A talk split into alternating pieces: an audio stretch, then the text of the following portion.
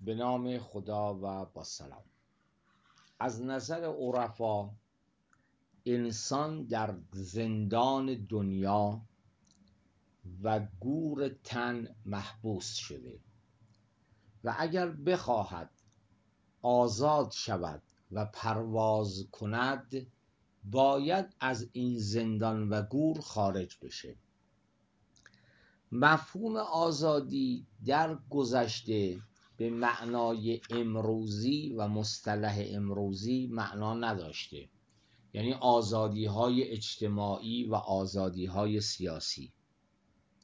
ما امروزه در متون جدید وقتی کلمه آزادی رو می‌بینیم ازش مفهوم آزادی اجتماعی و آزادی سیاسی رو می‌فهمیم.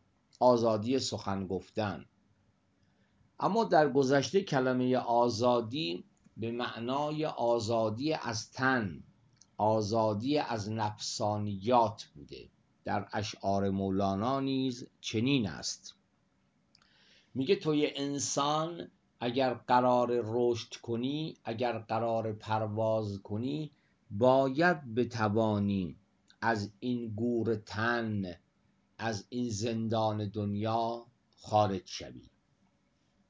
بیت 3133 زنده ای و زنده زاد شوخ و شنگ. دم نمی‌گیرد تو را زین گور تنگ. یوسف وقتی و خورشید سما. زین چه و زندان برآ و رو نما. یونست در بطن ماهی پخته شد. مخلصش را نیست از تسبیح بد. خب میگه تو چجور می‌تونی از این زندان خارج بشی؟ با ذکر و تسبیح خداوند. گر نبودی او مسبح بطن نون حبس و زندانش بودی تا یبعثون. میگه یونس هم اگر در شکم ماهی ذکر و تسبیح خداوند رو نمی‌گفت تا ابد در اونجا میماند. فلولا انه کان من المسبحین للبس فی بطنه الی یوم یبعثون. او به تسبیح از تن ماهی بجست. چیست تسبیح؟ آیت روز الست. خب می‌دانیم که عرفا معتقد هستند که روح انسانها قبل از حلول در جسم در دنیا در عالم زر بوده و شاهد اونها هم آیه قرآن است که در روز الست از انسانها شهادت به وحدانیت خود گرفته. میگه تو الان که تسبیح می‌گویی این نشانه است از تسبیحی که در اون روز می‌گفتی. حالا اگر این فراموشت شده به خاطر این زندان دنیاست.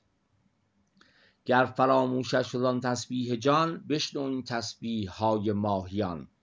هر که دید الله را اللهی است. هر که دید آن بحر را آن ماهی است.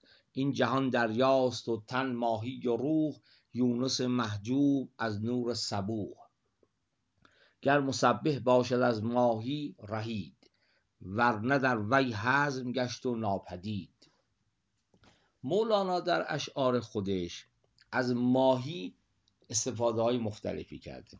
همونطور که از دریا هم استفاده های مختلفی کرده.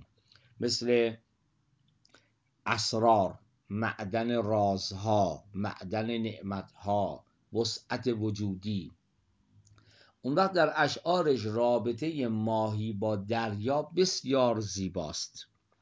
همه چیز ماهی آبه دریاست. حتی در اون میخوابه. اون وقت نسبت عارف هم باید با خداوند این گونه باشه. یا ایها الناس انتم الفقراء الی الله والله هو الغنی الحمید. انسان عارف می‌فهمد که هیچ است و خدا همه چیز است. پس همه چیزش باید از خدا باشد و باید در خدا غرق شود آنچنان که ماهی در دریا. ماهیان جان در این دریا پرند تو نمی بینی به گردت می پرند میگه عرفا در این دنیا هستند ولی تو اونها رو نمی بینی بر تو خود را می زنند آن ماهیان چشم بگشا تا ببینیشان عیان. ماهیان را گر نمی بینی پدید گوش تو تسبیحشان آخر شنید. صبر کردن جان تسبیحات توست. صبر کن. کان است تسبیح درست. خب میگه حالا کلید این ذکر و تسبیح چیه؟ صبر. باید با صبر و پایداری بری تا برسی.